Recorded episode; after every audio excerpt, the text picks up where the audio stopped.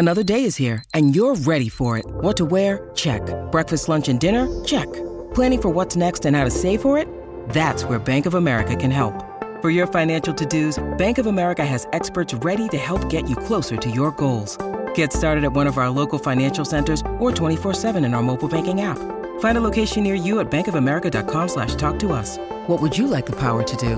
Mobile banking requires downloading the app and is only available for select devices. Message and data rates may apply. Bank of America and a member FDIC. You're listening to A Way with Words, the show about language and how we use it. I'm Grant Barrett. And I'm Martha Barnette. Grant, did you read about that explosion at the French cheese factory? Is there a pun at the end of this question? Debris was everywhere. Debris was everywhere. I love brie. Debris was everywhere. I think you're crackers, though. I can pun. I just don't like to pun. you don't? No. Well, quel fromage. Give us a call. End the madness. 877 929 9673. Email words at waywordradio.org. Talk to us on Twitter at W A Y W O R D. Hello, you have a way with words. Hi, my name is Michelle Janin, and I'm calling from Indianapolis. Hi, Michelle. Welcome to the show. Thank you. What's going on? Well, my daughter was home for the holiday. She lives in San Francisco, and we were driving in the car and just chatting. And um, we, I brought up a mutual friend of ours, and I said, you know, she's pretty outspoken and direct. She's kind of a rabble rouser. And my daughter said, wait, wait, what? Rabble rouser? Don't you mean rebel rouser? Oh. And I said, no, I think it's rabble rouser. But then she said, we got to call away with words and get this sorted out. so that's why I'm calling today. That's great. So just to be clear here, you're saying R A B B L E rouser, and she's saying R E B E L rouser. That's right. Yeah. Rabble versus rebel. Mm-hmm. And what did you mean by that?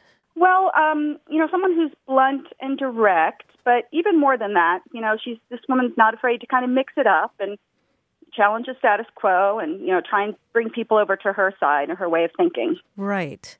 And so your daughter thinks it's rebel. Rebel Well, she thought it would make sense because, you know, rebels kind of do the same thing, right? They often go against the status quo and Mhm. they maybe try and change minds or cause problems. That was her thinking. Okay. All right.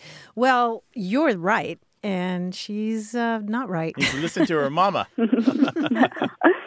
Well, we, we kind of both agreed that probably Rebel was right, but but Rebels had such a good feel to it that we thought it was worth uh, Mhm. asking about. Yeah, yeah, it's kind of clever. I mean, we've had the word rabble in English for centuries now, and originally it meant um, just a confused collection of things. Uh, you know, it could be like a swarm of insects, or a pack of animals, or just a, a confused jumble of things. And rabble also came to mean um, a bunch of people, like like a crowd. A motley bunch. Mhm. Yeah, Yeah, yeah, yeah. And so if you're rousing that that bunch, that rabble, then you're you're inciting them to action. hmm Rousing Right. them, to wake Yeah. them up from their Yeah. stupor, sheeple. And, right? Yeah, exactly. The rouse part is really interesting to me because originally it was a term in falconry. Ooh, interesting. Yeah, there, Oh, there are a lot of those terms in English that come from falconry, and it and it rousing originally referred to uh, hawks shaking their feathers. You know, just kind of. Getting them all in order before they take off Yeah, or something. Yeah, isn't that cool? Mm-hmm. Yeah. Your daughter That's why I love your show. Thank I learn you. things every time I listen. Michelle, your daughter is not thanks. alone in thinking that it's rebel rouser, by the way. Is That's that right? true. Okay. Yeah, I found it in the Eggcorn database. This is a list of terms where people have kind of misunderstood one word and replaced it with another one that kind of makes sense. Mm-hmm. And other people also have not only said rebel rouser, but they've said rebel raiser, R A I S E R, like they are raising rebels. Oh man. see. Yeah. Yeah. So she's not alone. It's a not that common, but it's common Mm-hmm. enough that it's been recorded by linguists. Right, because it makes sense. It's, right. It could sort make of does it make makes some sense. Yeah. Yeah, but the Right, the rebel right. wouldn't have to be rebels. No, though, you know, I that's mean, right. like a demagogue. They could be loyalists. Right, a Yeah. demagogue could rouse the rabble. The rabble is just the people not in power, right? The ones out in the street The waving the placards crew, and yeah. shouting the chants. Well, thank you for sorting that out for us. Well, we're happy to do it. Thank you for calling, Michelle. Really appreciate it. Sure thing. Take Thanks it. a lot. Have a Bye-bye. great day. Okay, bye bye. 877-929-9673. Email us at words at waywordradio.org and talk to us on Twitter at W-A-Y-W-O-R-D. Hi, you have a way with words. Hi, I'm Gary Gladstone, and I am from Carmel, New York, in New York's beautiful Hudson Valley. Oh, lovely, Carmel. Welcome to the show, Gary. Well, thank you. My dad used to brag about his knuckle down, screw bony tight technique to win uh, when he when he played marbles back in Denver in 1915, and I never found out what it was. But for years, this saying rolled around my head. I wondered what it meant, but Dad never explained its meaning. So uh, I had this mental image of playing a winning shot and then having to go to the emergency room with bleeding knuckles or something. so, Oh so no! uh, I'm waiting for a revelation now for almost 75 years. All I could think of was that the expression sounded all that time a little like something you could be arrested for. So that, I I really want to know what he was talking about. If you guys have any idea about that, What be was the expression again? knuckle down, screw bony tight? Knuckle down, screw bony tight. And so he hmm. played marbles. I'm assuming he was a child in 1915, right? And he played marbles, the kids' yes, game. yeah, he was ten, about ten years old. And somewhere between his generation and yours, the marble game disappeared, right? You didn't play it? Uh, I, I I didn't play it. I never played it. I used to collect marbles because they were they were beautiful. The, the, I Right. like the swirling colors. I didn't want to get down on my hands and knees and do anything with them. Tell you the truth. Well, fortunately, from his generation going back about 300 years, marbles was a great game for kids, a huge game.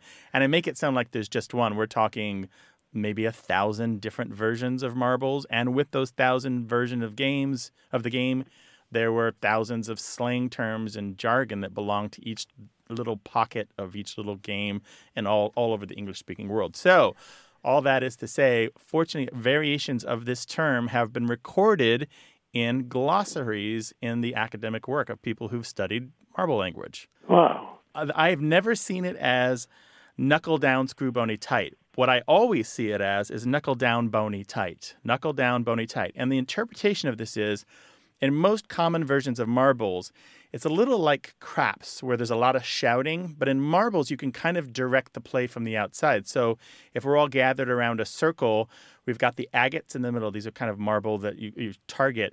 You can shout things to the guy who's currently shooting his marbles to hit them and make him do stuff. And if you shout at him, knuckle down, bony tight, you're telling him, First, you have to turn your hand upside down, palm up, knuckles down to the ground, so and shoot from that position. And you have to put your hand close to or on the ground. So you're kind of restricting their ability to have a free and easy throw. And there's a ton of these kinds of terms. So knuckle down, bony tight is kind of a really restrictive, very comp- uh, not complicated, but very like um, you know, I, I don't want you to get your knock any marbles out of the middle and outside of the ring. So I'm trying to tell you what to do to to, to do that. Yeah, you might do that to somebody who's in the lead, right? Yeah, like they're exactly. doing a lot better than everybody else, so they have to have some kind of thing to limit their movement. There's all this language that you can throw at the other player to make them do what you want. That's just one of them. It's a whole culture. I had no Yeah. idea that it, marbles were that important then. Well, if you're interested in this, look for the publications of the American Dialect Society. They had like one entire issue devoted to the language of marbles, and it's a great stuff. And and um, it's a real it's a real interesting going deep diving into that and seeing how complicated the game could be. One thing I wanted to say before we go.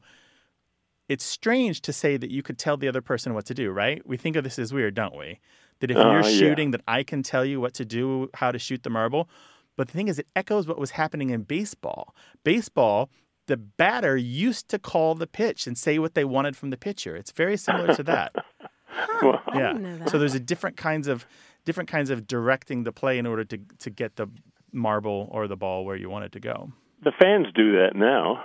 Yeah, don't they? But they're never listened to. Gee, guys, thank you. Now my blood pressure goes down and I can sleep tonight. well, hallelujah. We're glad to help. Thanks Call for us calling, some other time, really okay? appreciate it. Oh, you know, uh, I- I'll call next time I'm wondering where the expression "losing your marbles" comes from. That, Okay. that's Thank you, that's sir. later. Take care. Now. All right. Bye bye, Gary. Super. Bye bye. I'm sorry I got so excited there. Oh, it's it's wonderful stuff, Can I read a list to you of some marble terms just to kind of give people a taste of what's out there? oh my gosh. Aggie, yes. back hill and crooks, dead, dog up, drop up, fat, fudge, goes, keeps, kicks, kill, knucks, lag, marvels, poke up, rounds, slips, tall, tracks, vents. I mean, and that's like a fraction of like the. I, I think there are at least fifteen hundred, maybe two thousand terms here. Yeah, For, for yeah. marbles and variations on marbles. Very rich language. And didn't we get playing for keeps from marbles? I believe marbles? it is, yeah, because you do in most versions of the game get to keep the marbles that you knock out of the ring. Yeah. Or that you knock into the hole, depending which version you're playing. Yeah, so rich.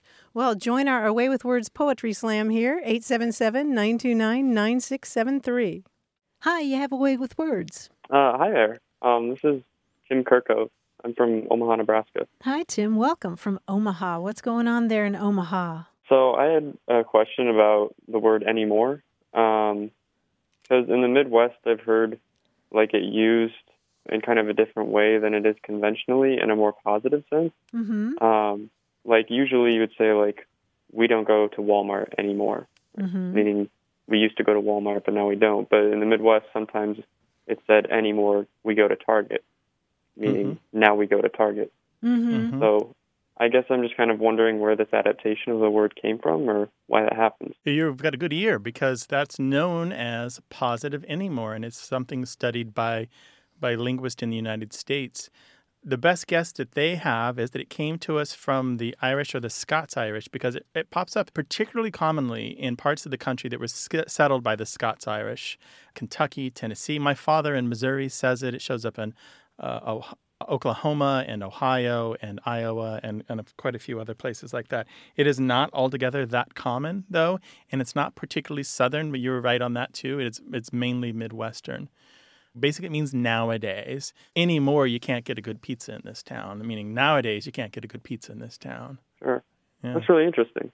Right? Yeah. And where did you hear this? And and I got to say, my father probably said that my whole life, but it wasn't until I was in my 20s and I started studying language that I noticed it. So I'm impressed that you noticed it. My grandparents, who live in eastern Iowa, around Dubuque, they uh, they use it occasionally, but I didn't notice it either until I was having a conversation with a teacher when I was in high school about the Midwestern dialect, and he brought up this positive anymore, and that's when I started noticing it every once in a while. Yep. There we go. Yeah. And it's then still. you hear it everywhere, right? and it's not it's Yeah. not gone either. It's still the younger generations will still have it. Well, Tim, I hope that helps. Yeah, thank you so much. Yeah, take care now. Thanks Thanks, for a lot, calling. Tim. Appreciate Yeah, it. you too. Have a good day. Bye bye. Bye bye. Bye.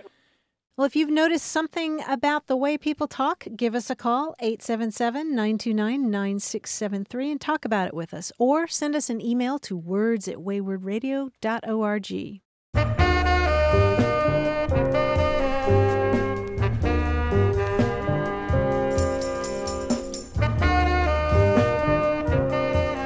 Grant, the other day I met a dog named Bolo. Like a bolo that the police put out. Oh, you knew that term. I was thinking, why would you name your dog after a tie?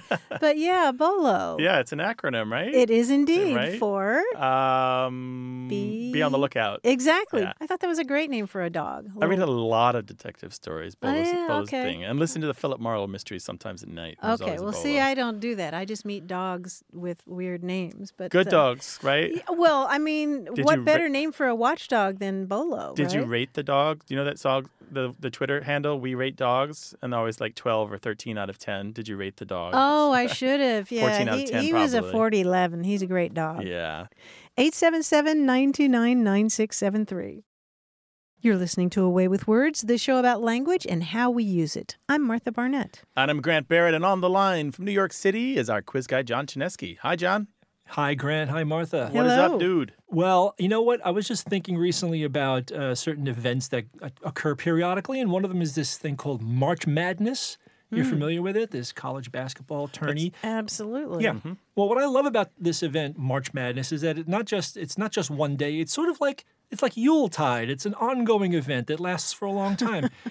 I, th- I think each month should have within it a little mini season of some kind, just to take the edge off of you know living. Right. Uh huh. I think I know where you're going with this. Right. So to honor March Madness, we'll make sure that each monthly celebration is both a competition and that each has a name that starts with the month and an alliterative noun that begins with the same first two letters and ends in NESS. Got that written down? Okay. Yeah. Okay, So. good. Okay. For yeah. example, and you could even do this one as the first one if you know it. For example, let's have a festival where everybody wears a hat at a rakish angle and we decide who is the most lively and cheerful. It would be Jaunty January. January. Now remember, January oh, jauntiness. January jauntiness. Sorry. Jauntiness, right? Don't forget the NESS. Okay, in uh, in, uh, in honor of March Madness. Very, but they're very good. You count that All as, right, as one for knocked off one. January jauntiness. All right, how about this one? Let's have an event where we go down to the zoo and determine which of the carnivores is the most savage and brutal. February ferociousness. Yes, February very ferociousness. Hear about this one. Let's have an event where we determine whose words are the most suitable and fitting for different situations. Are we still? are we doing March, or did we already do that? Uh, 'Cause- no, we, we skipped March because it's okay, already got March okay, great. Madness. Um, I'm going to say either April appropriateness or August augustness. It is April appropriateness. Very good. How about this one? Let's give stinky things their due with a tournament to decide what items have the most offensive smells. Malodorousness. Yes, May malodorousness. How about this one? A celebration of fruit. Put oranges and limes in your bracket as we squeeze them to determine which one has the most liquidy sweetness. June juiciness. June juiciness. I can get behind that one in, in various ways, I think. Uh, next one. If you can't calm down, that's fine. We're planning a tournament, and if you are timorous and easily startled, you'll make it to the final four. July jumpingness. Yes, July jumpiness. July jumpiness. Yeah, another one that would be very interesting to watch. How about let's have an event where we judge things on how promising they are and how likely they are to produce favorable results. August auspiciousness? Yes, August nice. auspiciousness. Well done. Let's have a celebration of those who are charitable. Amnesty International versus Doctors Without Borders, Oxfam America versus Habitat for Humanity. Which one puts others before their own needs the best? September servant leadership? Uh, ser- service? September serviceness? Put others before your own needs. Sacrifice. Self abnegationness. Self sacrificeness? No, I'm going to go with September selflessness. No. All right. Making it Very too good. hard again. no, that's Okay. good. That's good. Now, I'm sorry to say we're taking October off. There's nothing going on in October. You cannot find an adjective that begins with OC and ends in NESS, at least nothing useful. Here's the next one. Toddlers on airplanes rejoice. Upstairs neighbors with a heavy tread. Your time has come. We're going to determine who is the loudest and most annoying. November noisiness. yes, November noisiness. Very good. Finally, are you two faced? A professional spy, perhaps? We're going to have a competition to see who is the most double dealing, scheming, Machiavellian trickster around. Ooh. December deceptiveness? Yeah. Very good. I had four possibles for this one. Oh, really? We could have December deceitfulness, Oh, yep. December deviousness, Mm-hmm. or December. Oh, no, I can't actually use this last one. It's duplicitousness doesn't have the DE. Mm-hmm. But I like yours. I like yours. Very good. Nice work. Let's get started on these celebrations right away. Party. Yeah. Hooray! Where's Thanks, my John. bracket? Thank you, guys. Thanks. Really appreciate it. And if you'd like to talk with us about any aspect of language whatsoever, the number to call is 877 929 9673 or send it to us in email. That address is words at waywordradio.org. Hello, you have a way with words. Oh, hi. Hi, who's this? This is uh, Tom Christo. I'm uh, in Council Bluffs, Iowa. Well, great. Welcome to the show, Tom. How can we help you? My grandmother was born in 1899, and um, she used this term um, when she wasn't feeling very well. Not not really sick, but just kind of, you know, not quite right. She said, "I'm feeling punk," and I thought, well, okay. And once in a while, she'd say, "I'm I'm feeling kind of punk." I'm not really sure which the correct way to use it was, but and then one time when I was feeling bad, I, I said to my mother, "Oh, I'm I'm feeling kind of punky," and she's like, "No, that's not really the way you use that word. It's, you're either feeling punk or kind of punk." I'm like, "Okay, there's rules for this apparently." And here you are feeling not well. right, exactly. so, um, yeah, I just kind of wondered what the what the origin of that was, and if you had heard it before. You know, I know that uh, punk is kind of like a low grade hoodlum or something, and I'm pretty sure my grandmother wasn't feeling like that. And uh, there was also this stuff we had when we were kids um, to light firecrackers. This little kind of compressed wood stick that would smolder, and you'd you know, would just keep a, a little red bit on the end to light firecrackers and stuff. But I don't think that's what she meant either. And you call that a punk? Yeah. Interesting. Yeah, they used to give them to you free when you bought firecrackers. But that one actually is connected to the punk that you're talking about, and I'll tell you how. Because there's Okay. another punk that you didn't mention, which is old rotted wood. And so the punk that you use to light fireworks is similar to that because it catches fire very easily. Ah. And that Ah. old rotted wood, punk is an adjective, not punky, like like your mother said. Mothers are always Mhm. right. Became a kind of a generic term meaning bad or inferior or second rate, and and then it was a little more specialized, and started to refer to being unwell or out of sorts or sick or kind of queasy or nauseated, that sort of thing. And that's kind of the Mhm. progression of that punk adjective. Okay. Yeah, cool, right? And it, it's Yeah. got at least 100 years on it. We There's a fellow by the name of George Age, Ade, A-D-E, who wrote a book in 1896 where he uses the kind of uh, second rate version of the word. And he's well known as a slangster. He had just a great ear for it and worked into all of his stories. But I would bet that it's older than that. But 100 years is not bad for a term like this. But nobody really uses it that way anymore. I, don't, I mean, I never hear it. I don't. No, I it don't pops think. up in Stephen King novels. He always had has a great ear for dialect and unusual expressions that make sense in context, and he doesn't have to explain very much. But, but no, outside of literary uses, it's it's not that common mm-hmm. anymore.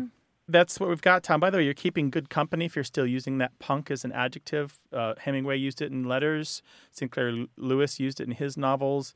Stephen King, of course. Um, William Vollmann, who's much more recent, who writes these giant, complicated books. Um, Maybe there's some grandmas and grandpas out there saying it, but mostly it's gone. Yeah, I well, I I never use it in everyday speech myself, so Yeah, you'd be just figured- misunderstood, wouldn't you? I would. Yeah, I don't. I think people would just look at me like, oh, he's kind of he's kind of crazy. Well, you you might be that, but not for the use of punk. Tom, thank you so much for your call. Really appreciate yeah, it. thanks for calling. oh well, sure. Well, thank you guys. Take care now. Bye bye. All righty. Mm-hmm. Bye bye. Bye bye. Well, we know out your way, they say things that strangers think are weird. Call us. We'll talk about it. We'll make you feel better. 877 929 9673. Hello, you have a way with words. Hi, my name is Dustin Aguilar. I'm calling from Denton, Texas. Hey, Dustin, welcome from Denton. What can we do for you, Dustin? Well, I would like uh, to know if you guys have heard of a linguistic phenomenon called freezes, uh, where we tend to say word pairs uh, in the same order, specifically like black and white. You don't really hear people say white and black, uh, white and black TV. Mm-hmm. Uh, it's more black and white TV. Also, uh, something like spaghetti and meatballs opposed to meatballs and spaghetti. And so, my question is one, have you heard of this phenomenon? Uh, two, what is your opinion about it? And uh, three, uh, is there some sort of age related aspects to these freezes? Is there geographical aspects? And I ask because I heard a 12 year old girl say that she wanted to eat uh, eggs and bacon instead of what I would say bacon and eggs. And so I had that question about the freezes to see what you guys thought about it. That's super cool. How did you hear about freezes? Uh, I've heard of them, but I just, you, most people don't know that, that lingo. Are you a linguistics insider? Uh, yes, I got a master's in linguistics from the University of North Texas uh, in Denton, and one of my professors was Haj Ross, Mm-hmm. who uh, is one of two people who coined the phrase freezes and have written papers about it. So I've heard him give two talks on freezes, and um, I thought that would be a good away with words topic. Absolutely. Freezes are super interesting. Uh, freezes are also known as binomials or irreversible pairs, right? And there may be even some other terms for them. And um, there's two really interesting things about your question. One is, yay, let's talk about freezes. Things like when you say yes or no, we mostly don't say no or yes, right? Mm. Some of this mm-hmm. stuff is so ingrained we don't even think about it. I say, "Oh, I you know I go to that park now and then." I don't say then and now. There's a ton of this. The other thing that's interesting about your question is we have talked on this show about bacon and eggs before, and I think you have mm-hmm. zeroed in on one that is not as fixed as the others. It is sometimes eggs and bacon, and it's not particularly age graded. There's nothing geographic to it. It's just some people say bacon and eggs, and some people say eggs and bacon. And people say ham and eggs. I don't hear eggs and ham unless you're reading Dr. Seuss. There we go, right? Uh, yeah. But in general, as you probably learned, freezes tend to follow some set, like certain things come before certain other things. For example, the definite thing comes before the indefinite, positive before Mhm. negative, close comes before far away, above comes before below, on before under, up before down, large before small, male before female. Um, tend Mhm. they tend to do this, but with bacon and eggs, it doesn't really fit any of those, you know, X before Y. It doesn't really, so it's more tradition than it is like that internal word order thing that all native speakers of English develop automatically. hmm Haj mentioned that uh, there tends to be a meat first uh, rule. That you mentioned meat first, and I've also noticed that you, we tend to mention, as far as food goes, main dish first and side item second, and that's why I think we get the spaghetti and meatballs instead of meatballs and spaghetti because I think maybe we conceive of spaghetti as the main dish and meatballs as the side. Maybe that's why bacon and eggs can go either way Yeah. because Hmm. bacon is the more meaty, but it seems like a side. That's right. Yeah. You've you've really got it there too. You're just I love your perceptions, uh, Dustin. You're really doing this right because we have bangers and mash, we have ham and Yep. eggs, we have uh, meat and potatoes. These are kind of standard Mm-hmm. Burger set and fries. burger and fries, standard s set constructions. But if I get three eggs but two slices of bacon, which one's the most important? Right? Or am I getting six slices of bacon and one egg? Right? It's, maybe that has something to do with it. But these X before Y, you know, um, uh, new before old or definite before indefinite, those are just general and usual. They're not absolute. For example, I said one of them was male before female. female. We will almost always say kings and queens, but we would say bride and groom, right? And also, ladies and gentlemen. Yeah, we say ladies and gentlemen. So there are other places where the order, and I don't think this applies to bacon and eggs, but there are other places where the order has to do with phonology, what sounds better. Uh, it has to do with word stress, you know, what sounds better in another way, number of syllables, or even just plain politeness. And I think a bride and groom and ladies and gentlemen are about politeness. A wedding day is seen as the bride's day more than it's seen as the groom's day, right? Mm-hmm. Yeah, boys and girls. Boys and girls is one where the male is first, kind of following the, the typical pattern. Uh huh. I feel like I hear girls and boys sometimes. I'm hearing it more. I Yeah, think. and there is a there's, mm-hmm. there is a I left off the other one. There is um there's a tradition of trying to upset these long-standing binomials or irreversible pairs in order to mm-hmm. remove or reduce some of the inherent sexism in English. Yeah, so- lesbian and gay versus gay and lesbian. There we go. Or uh, Girls and boys. So we just will become used to saying girls and boys, and then boys and girls will sound really weird to our ears after a while. So I wanted to know when people say your two names together, what's the order that you that uh, you say? What do people usually Well, say? we established early on. I know we talked about it. It's Martha and Grant. Martha is uh, has a little more experience in the world than I do. Notice how I said that. This is beauty and age, is what we're talking about. Beauty and about. age. Beauty and age. Also, she joined the the program before I did. Uh-huh. But we we do mix it oh. up from time to yeah, time. Yeah, we do occasionally, right? but it depends what we're doing. But It's- mostly, it's Martha and Grant. right. Yeah, Yeah, Grant's more meaty. I'm more more eggy. eggy. Something like that. Great. Well, thank you very much. Dustin, thank Thanks you so much for your call. Take You'll care. have a good day. Bye bye. All right. Bye bye. Call us with what you've been thinking about when it comes to language. 877 929 9673 or email us. That address is words at waywordradio.org. Hello, you have a way with words. Hi. Hi, this is uh, Donna, and I'm calling from Kerrville, Texas. Hi, Donna. Welcome to the show. Hey, Donna, what's up? Well, I'm so glad to get to talk to you guys. I love your show. Thank you. Um, I am a, a freelance editor, and most emphasis on the free most of the time. I understand that. Um, and uh, that's, I'm very aware of words and the way people use them, and I'm always catching typos and grammatical errors and things. Um, and I have been a little um, found a little annoying recently when I when I'd seen a phrase that I always heard of as um, free reign, R E I N. And I've read some well known newspaper people and, and others who have uh, said free reign, R E I G N. And I no, that's not right. But then I got to thinking about it. That phrase could be appropriate depending on how you want to. It, either phrase could be could be appropriate, I think. So I wondered what your take on it is and what the the uh, actual original use was. hmm How, how is it used in a sentence? Well, uh, giving someone free reign to do as they wish. Mm-hmm. And so you think that it's the R E I N, like the reins That's on a horse. the way. I've always used it. Right. But then uh, this R E I G N has kind of come up recently, and uh, I'm thinking mm, maybe I'm wrong. Maybe it could be used in both both ways.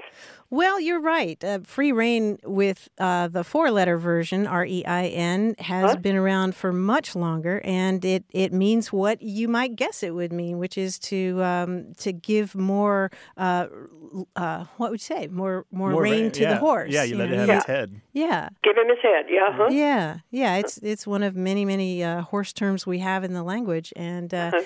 Using free rein like uh, like a royal reign is a much later development, a, a misunderstanding really of Right. it. Ah. Okay. And and I would say that the R E I G N, the royal reign, is in this case almost always wrong unless you're intentionally making a pun about Mhm. royalty. Ah, The R okay. E I N okay. version still is by far and away the best choice in every piece of writing I think that I've ever seen, except where somebody was making the pun. Right, right. Well, since you opened the pun door, you, you know that Oh no! you know that story about the king who had so many wild animals in his house. He loved to go out and and you know gather game and bring them back to the to the castle, and it finally got to be such a problem that the rain was called on account of game. Terrible. I know it was. I, I, I apologize. puns. I'm That's wonderful. after that one. Thank you for that one. I'll add that to my store. Okay, great. Yeah, maybe when you're editing, you can put that in the margins or something. yes, yes. Donna, thank you so much for your call. Well, thank you for your show and uh, carry on, please. Thank you very much. Take Thank We now. do. Bye bye. Thanks, Donna. Bye bye. Two kinds of carrying on going on here. Yeah, there's some carrying on. Yeah, but definitely reins like the reins of a horse. R E I N is the one that you want almost always. Mm-hmm. Yeah, or if you give somebody, uh, you know, you have somebody on a tight rein, that Right, means still R E I N. yeah, exactly. 877 929 9673. Email words at waywordradio.org. Talk to us on Twitter at WAYWORD and talk to us on Facebook. Find our Facebook group where you can join thousands of other fans talking about the show, talking about language.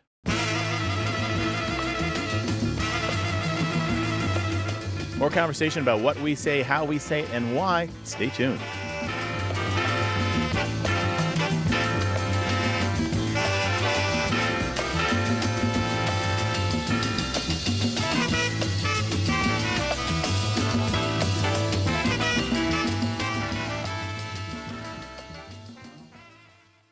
You're listening to A Way with Words, the show about language and how we use it. I'm Grant Barrett. And I'm Martha Barnette. I've been following a discussion about language online recently that's pretty sad and serious, but I think it's really useful.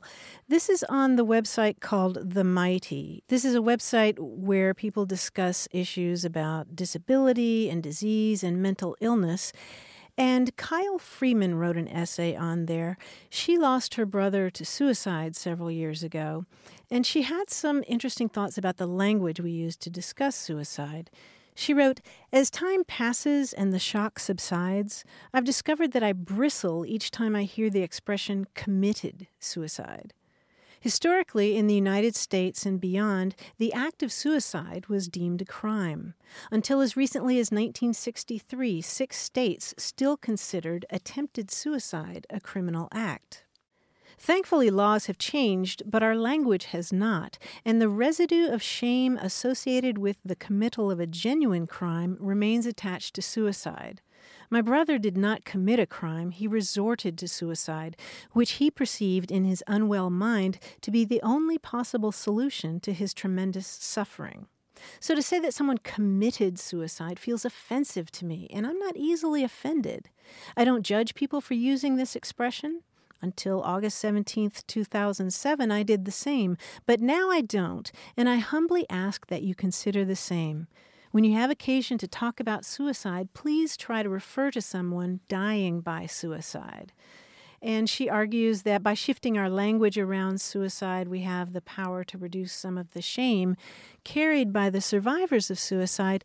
And Grant, the discussion that followed in the comments was really interesting to me. A lot of people were saying, "Oh, you're parsing this expression too closely. You're mm-hmm. you're you're breaking it down too much and focusing on the language too much." And other people were saying, hey, you know, it bothers her and it probably bothers other people. Why not respect that? Mm-hmm. Do you have any thoughts about? I do. I think dying by suicide is a great replacement, and it doesn't have what I sometimes feel when people have these essays where they want to change the language because there's something that bothers them. A lot of times their suggestions are weak or tinged with another mistake mm-hmm. or are, are not really fully addressing the problem. Dying by suicide to me sounds like a great replacement that you can't argue with. Really? Yeah, it does. It sounds like a to me it's a well it's grammatical for one thing. It's uh-huh. it's perfect English for another. And we do talk about um, dying by cop. You ever heard this expression, uh-huh. right? Yeah. Um, or suicide suicide by, su- suicide by cop and mm-hmm. it, it, has an mm-hmm. echo of uh, somebody seeking out um, ways to die and choosing suicide mm-hmm. when they could have mm-hmm. chosen another mm-hmm. way. That's really interesting. I at first I was thinking that way, and then I was looking at some of the comments, and some of the people were saying you're just you're just making too much of the word commit. Yes, you can commit a crime, but you mm-hmm. can also commit to another person. Mm-hmm. You can mm-hmm. also uh, commit uh, to a cause or something mm-hmm. like that. It's really a, a benign word. But um, then I went back to thinking the way that you were thinking mm-hmm. about it, and um, I think my feelings are pretty much summed up by Jennifer Michael Hecht, the cultural historian, mm-hmm. uh, who wrote uh, the book Stay A History of Suicide and the Philosophies Against It. Uh, I wrote her for her thoughts about this, and I wanted to share them. She was suggesting the same thing that uh, commit is a word that has a life outside of just the idea of, of crime. So she doesn't think that that's really a big deal. But then she added, it's a calcified phrase. That is, I don't think people quite hear its components anymore, and whenever that happens, I'm in favor of changing it up. Lately, I avoid using commit suicide because I know that some people have said they don't like it, and I'm not interested in distressing anyone over the issue. I think dying by suicide is better for a different reason because it's more blunt and doesn't let death hide behind other words. Ooh, that's beautiful. Mm-hmm doesn't let death hide behind other words. Yeah. And yeah. we do find that again and again throughout um, English and different euphemisms for death. Oh, absolutely. We, yeah. Where we it's a fact that we will all face. Right. But we hide it right. until that last moment. Yeah, yeah. And I like that. I liked the way that, that she's suggesting we honor the survivor's experience, mm-hmm. you know, the fact that, that their loved one died. But I'm sure we'll have lots of responses to this. We'd love to hear what you think about this term. Is committed suicide an offensive term to you? Is it uncomfortable? Do you, does it bother you? Let us know. You can email us. The address is words at waywordradio.org or call us 877 929 9673. Hi, you have a way with words. Hi, this is Lisbeth in Hudson, New York. Hi, welcome. What can we do for you? Well, my boyfriend was born and raised on Long Island. He hasn't lived there for 25 years, but still, every so often, he says something that I think to myself, that's exactly the opposite of what I would say.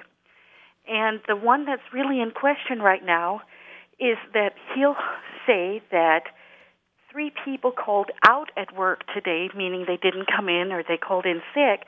And I say, well, three people called in at work today. Mm-hmm. Mm-hmm. Called in sick. Called in sick. Uh-huh. Mm-hmm. So he says called out, which I don't understand. and what's your background? Actually, English is my second language, but I've lived in a lot of places. I've lived in Canada, and I've lived all across the U.S. Uh huh. So I've heard a lot of different variations, and when he said that, that was actually the first time I've said it, and I've asked people about it, and a couple of people who live down Long Island Way kind of go, "Yeah, I've heard that, but I've never heard anyone else use it." That's interesting. Uh-huh. Okay, we can settle this. Are you sitting down? Oh, don't tell me that. Well, uh, it's good news and bad news both. All right. The thing is, both are in common use in the United States. Both calling out sick and calling in sick are widely used. However, calling out sick is more common in the New York City metropolitan area and uh, maybe a few states here and there, Philadelphia, a little south, New Jersey, of course. Um, so it is a thing. It has been recorded. Linguists and lexicographers do know about it, and probably a million or more people say it. Called out sick. Okay. she sounds so. But a million out of What? How A many- million? You can't dismiss a million people? sense to me. What we're looking at here is how you divide the phrase up. All right. So you're calling in sick. Are you calling out sick? Do you hear the division there? So one Yep. place we have a two-word phrasal verb to call in sick, and the other one we have just a single word verb to call out sick. And out sick kind of is the is the collocation together, those two words belonging together, and the other one calling in are the two words that belong together. well, that totally makes sense then.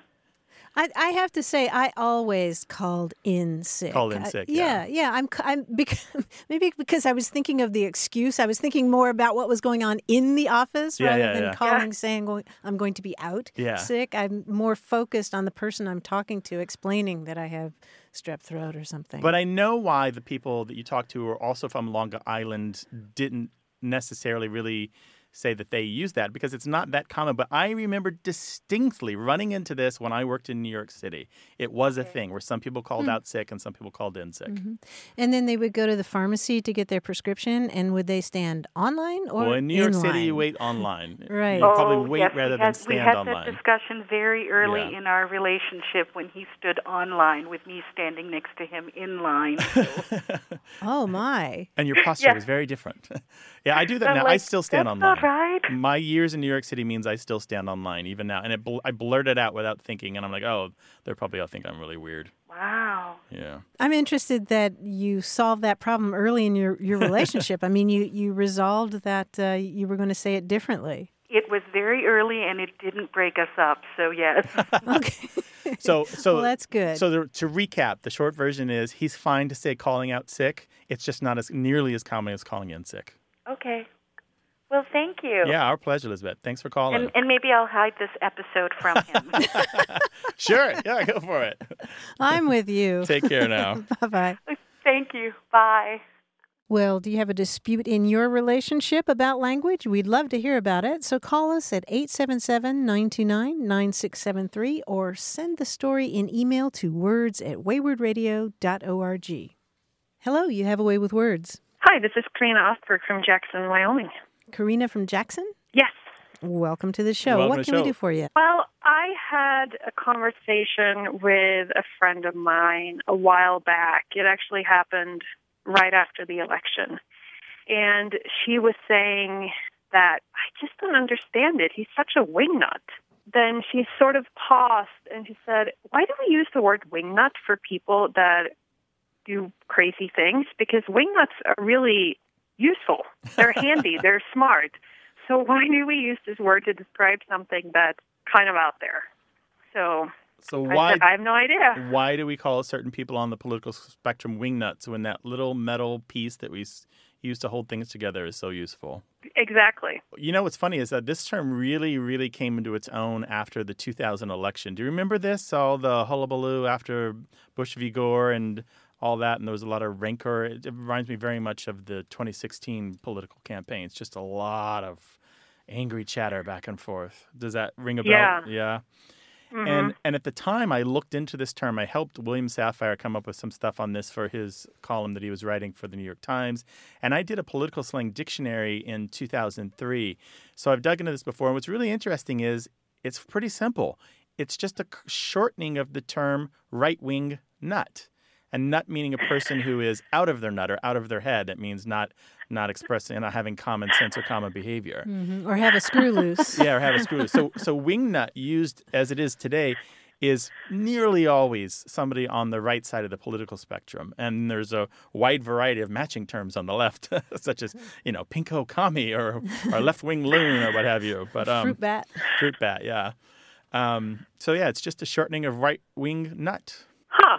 Yeah, that's I it. had no idea. Pretty simple, That's right? really interesting. Yeah. yeah, that is really simple. Huh. So well, no- thank you so much. Yeah, my pleasure. It's funny though, as as as wingnut continues to be used, I just don't see I don't see the matching left terms quite as often. They come up with all new ones every four years, I think. yeah, that was my question. They're so much more creative. yeah, we, you know, the world is complicated and interesting, and why just call each other the same insults over and over, and we can come up with new ones. I know. Well, thank you so much. I appreciate this lesson. I didn't realize it was actually just a political term. I thought it was something that was used for other no, things. too. no, yeah, it's just mainly a political term. Thanks so much for calling, Karina. Really appreciate it. Thank you. Bye. All right. Bye. And terms for the sinner are really rare. Did you know that? Like, there's things like fence sitter and the man trying to ride two horses and things like that. But like, really snappy zingers for people who Hmm. won't choose a side, those are independents. Those are really, really rare. What about mugwump? Mugwump. That's what's that? That's like an old muckety muck, isn't it? Well, isn't that somebody who's who's sitting on a fence and their mug is on one side and their wump is on the other? Am I wrong? I don't know. I don't remember that one. recall something I remember the like term, but I don't remember that. That sounds unlikely origin feel story. like I've seen but a I'll cartoon. let it go yeah, this it time. could be. It could be unlikely origin, but I, I have this mental Mugwump. picture of, of Mug uh, on one side, wump on the other. Hilarious. 877-929-9673. In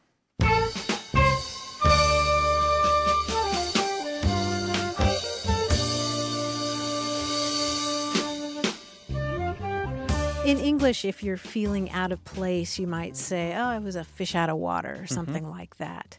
In Spanish, you say, I was como un pulpo en un garaje, which means Octopus in a, I don't know what that last word yes, is. garage. Garage. An octopus in a garage. That's pretty much out of place. it could happen, It has happened. right? Because they're guy- smart, they escape, right? Yes, yes. I actually saw a photograph um, on the news In a garage. in a garage In Spain. In South Florida. No, it was South Okay. Florida during the rains. Yeah. 877 929 9673. Hello, you have a way with words. Hello, how are you guys doing today? Doing well. Who is this and where are you? Uh, my name is Matt Ernst, and I'm calling today from Red Lodge, Montana.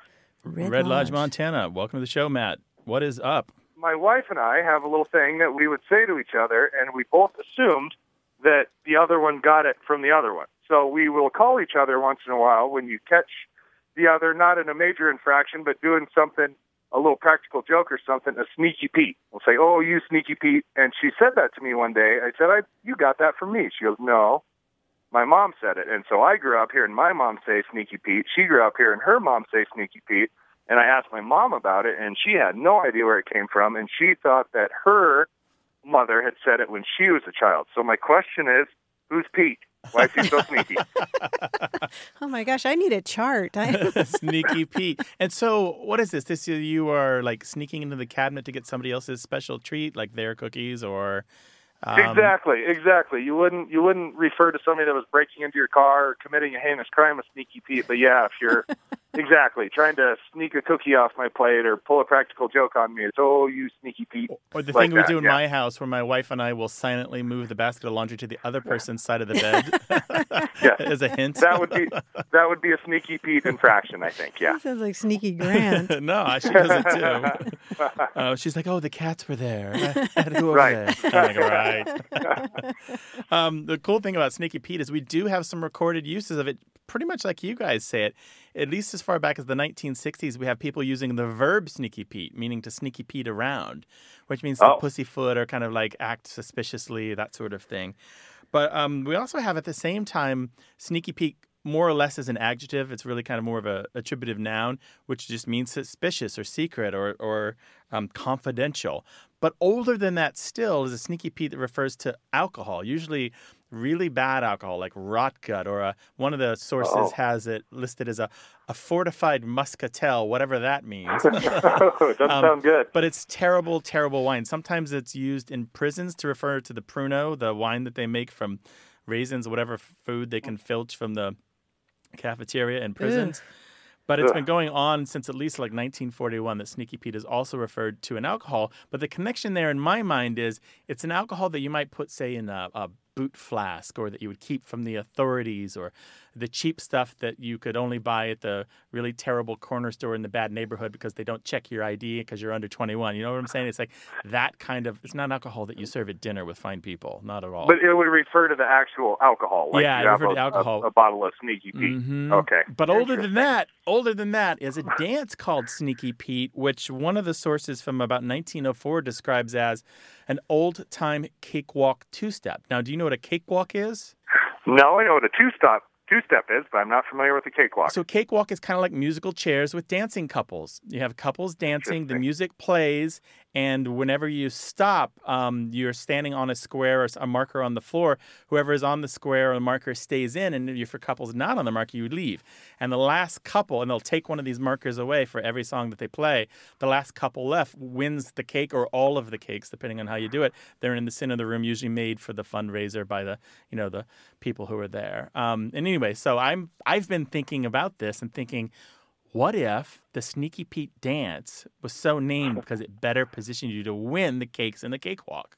I don't know. Interesting. It's a it's a theory with no evidence, but you were kind of not being dishonest, but kind of trying to play a trick or make sure that you Yeah. by the win for yourself. I don't know what it looks like. But what if it were a split leg two step where you could actually stand on two squares at once? that would don't be a sneaky Pete. Well, it, it sounds like there's no er Pete, that there's no Pete who inspired this. No. My, my guess is that it has to do with the assonance of sneaky and Pete. yeah. Interesting. Well, that absolutely answers my question. I sure appreciate it. Yeah, our pleasure, our pleasure. But go go forth and know that there are many other people using Sneaky Pete to mean suspicious or surreptitious behavior. Well, good. All right. Well, I will try not to do much sneaky Peteing around. Thanks, Matt. Yeah, Matt. behave, Matt. Thank you. Bye. All right, bye bye. Call us 877 929 9673.